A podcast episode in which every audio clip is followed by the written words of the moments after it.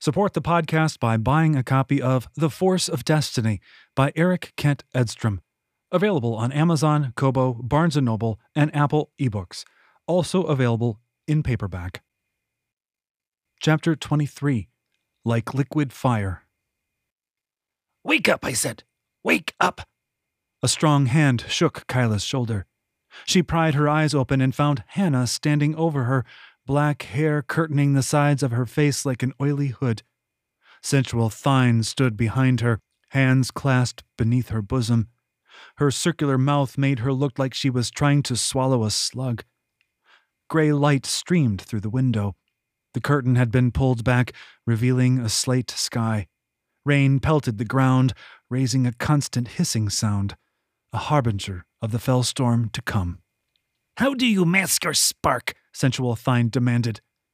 Kyla rubbed her eyes, partly to clear the gunk from them, but also to hide her face. She was too bleary headed to take control of her features at that moment. She realized Jean's plan to leave before dawn had gone wrong.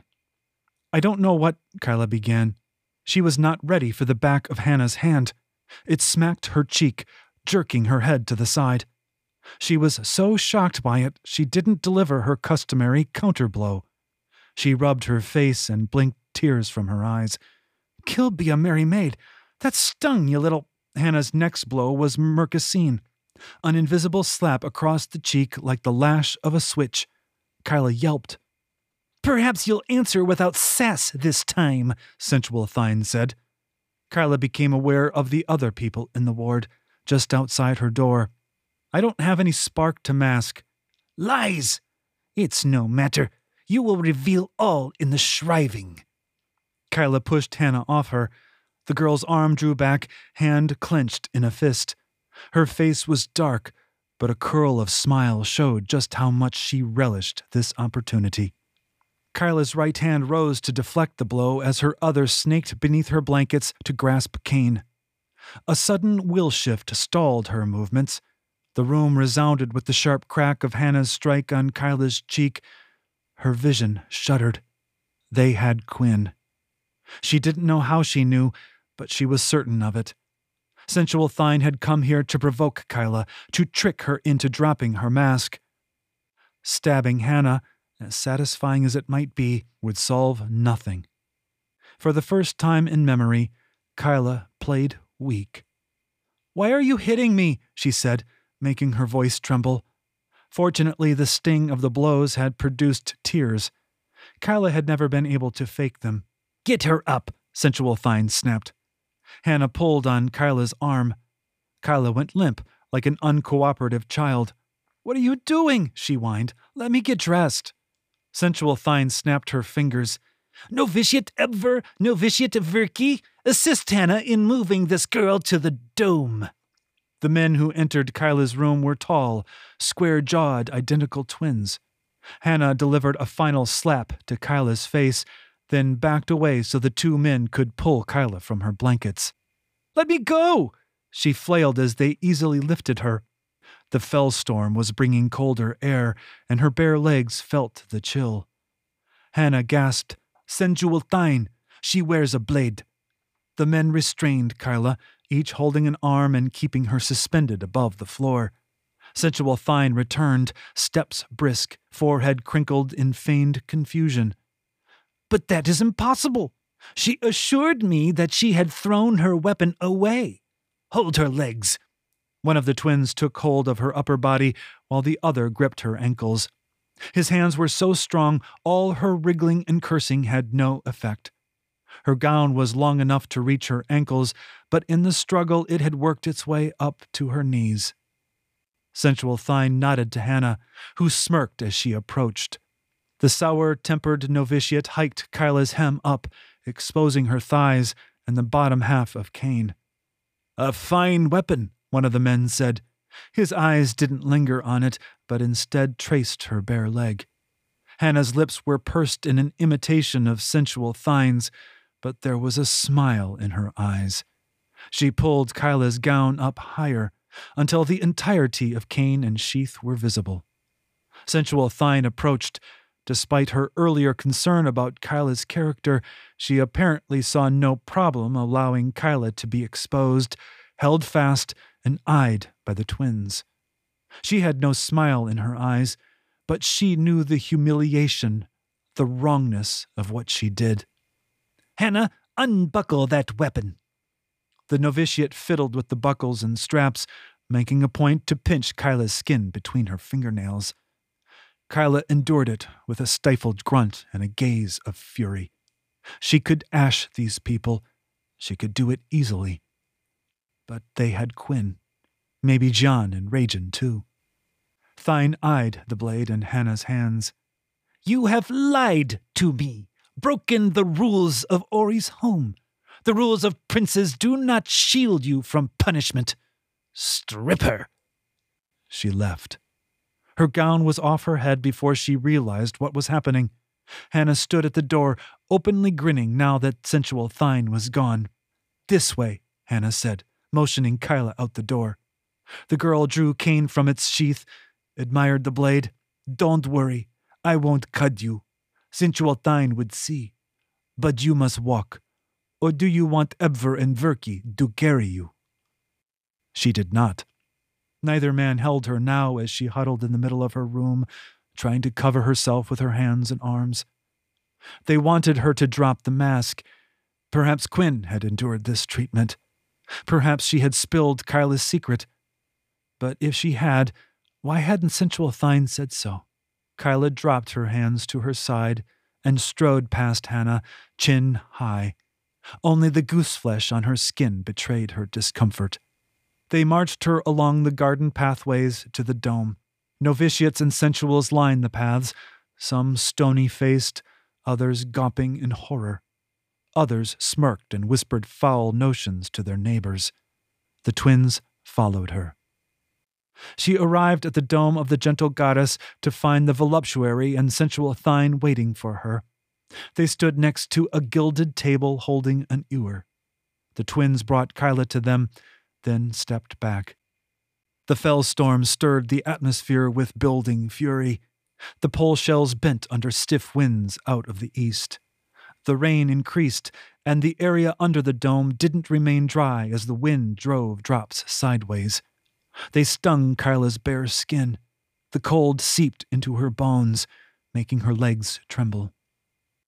She saw now that the voluptuary and sensual Thine were shielded from these gusts by a thick column carved in Ori's likeness in the pose of judgment.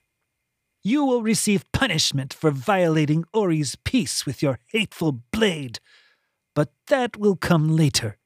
Now you will be shriven, Sensual Thine said. She snapped her fingers, and Hannah handed cane to her. Come here, girl. The mask was not something Kyla paid much attention to. She'd maintained it so easily for so long, it had become like wearing a garment. But now it weighed upon her like a shirt of lead. She could so easily release it, burn these people to ash, and walk away.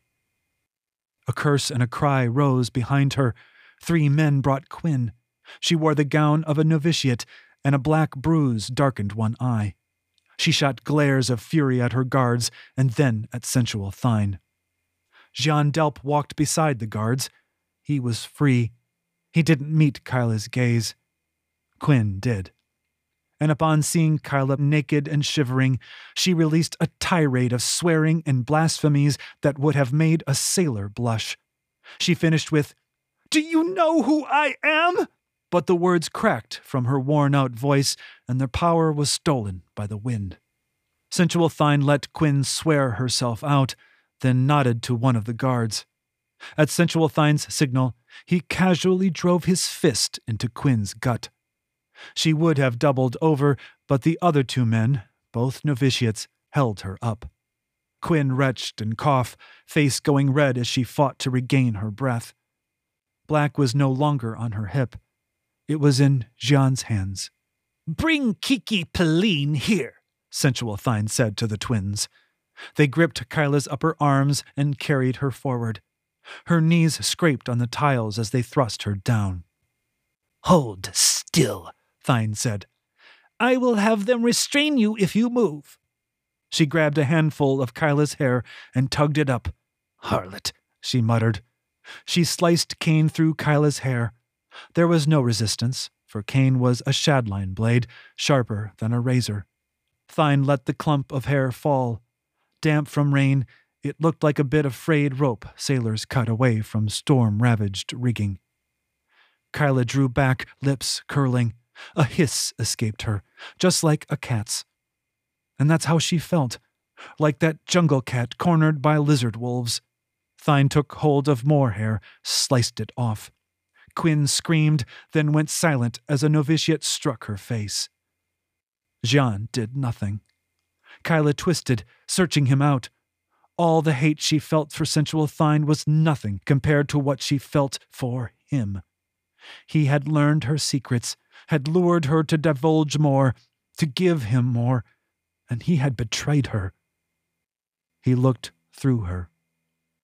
I said, hold still, Thine said. Her voice was full of acid. Hold her, novitiate Verki. The man knelt behind Kyla and engulfed her in an iron embrace. It was how Jean had held her, but at the same time, nothing like it. He pulled her to him and squeezed. She could only move her head.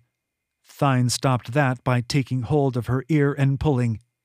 If you move so much as an eyelid, I will remove this ear. Do you understand? Kyla could make cinders of this woman, of all of them. But she wasn't certain she could do them all before the novitiates hurt Quinn. And that's what stopped her from dropping her mask. She would endure this humiliation. And then, when she and Quinn were out of immediate reach, she would deliver retribution. Sensual Thine continued to shear Kyla's hair until all that remained was an uneven patchwork. The rain and wind chilled her stinging scalp.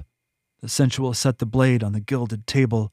The voluptuary stepped forward, put a pale finger under Kyla's chin, forced her to look up. From this vantage, the woman looked tall, imperious, but her face was sallow, eyes heavy. She was drunk already, or still. A Merculin? This one? I don't feel the faintest spark. Sensual Thine hefted the ewer from the table. She masks it. Isn't that correct, Jean? Jean didn't answer. As she always did in times of distress, Kyla sought Nax. But the cat's presence was faint, more distant than it had been the last time she'd spoken to the small gray. Was this what Nax had warned Kyla about, this violation? But how could it have been? How could Henley have known they'd do this to her? Thine mumbled some words, then upended the ewer, spilling icy water onto Kyla's head. No, it wasn't icy. It was hot. The heat increased, becoming so hot it scalded Kyla's scalp, her cheeks. It washed over her shoulders, coursed down her back, blazing her skin like liquid fire. The novitiate no longer held her. She flung her arms about, trying to shake off the pain, but it stuck to her like honey. She screamed. Now writhing on the tiles, helpless to escape the flame like agony engulfing her, she sought the only remaining power left to her the Mercus. Her mask flew apart, the bolts to remove heat from her skin already forming. Take her! Thine shouted. Something hard and cold clamped around her head, stabbing into her temples and over her ears. Two more spikes drove at the back of her skull. A will shift hit her so hard, so completely, she could not even writhe in the agonies of her burning skin and pierced brain. She could not even open her eyes. She was frozen, still as stone, and yet her skin felt like it blistered crackled, and was melting away. The power she had sought to soothe her pain dissipated, like Quinn's shouts in the wind. Her friend's cries came from a long way away, voice torn with horror and fury. Kyla again reached for bolts of Mercosine to send them at Thine to blast the woman into pieces so small the fell storm would carry her away as if she'd never existed. The force of her effort met a counterforce of equal strength. The recoil of power shot through Kyla's mind, adding new searing pain, but this one inside her head. Nax! And then the pain was gone. All of it. A muffled voice came to her awareness. Take her to my quarters. Do not touch the Vazan. Yes, sensual Thine. Shall I take the blade? You may, but do not cut her. Thank you, sensual. I won't. Kyla was limp now, inert.